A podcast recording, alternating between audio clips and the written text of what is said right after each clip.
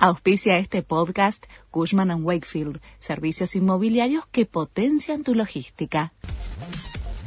La Nación presenta los títulos de la tarde del martes 11 de octubre de 2022.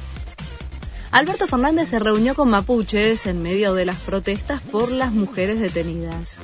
El presidente encabezó un acto en Río Negro para inaugurar un hospital en San Martín de los Andes. Un grupo de mapuches que se manifestaba en las inmediaciones del lugar logró reunirse con el mandatario a una semana del conflicto por el desalojo de la toma de Villa Mascardi que derivó la renuncia de la ministra de Mujeres y Géneros. El abogado de Lázaro Báez cierra su alegato en el juicio por vialidad. La defensa rechazó la acusación de asociación ilícita y sostuvo que Diego Luciani y Sergio Mola, los fiscales, se subieron sin pruebas a un relato instalado mediáticamente. El defensor del Patagónico insistió además en que el Estado le debe dinero a su asistido.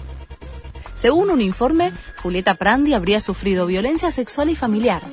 El escrito será incorporado a la causa en la que Claudio Contardi está acusado de abuso sexual.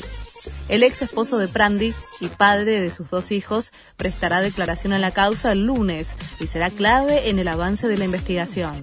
Los abogados de la modelo y conductora están recabando pruebas y medidas para solicitar la detención de Contardi. Carlos III será coronado el año próximo.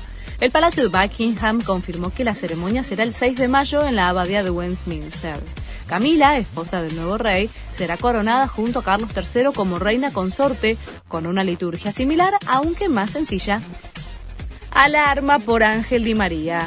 Fideo salió lesionado en el partido de la Juventus ante Maccabi Haifa por la Champions League y generó una nueva preocupación en el cuerpo técnico de la selección argentina a 40 días del Mundial.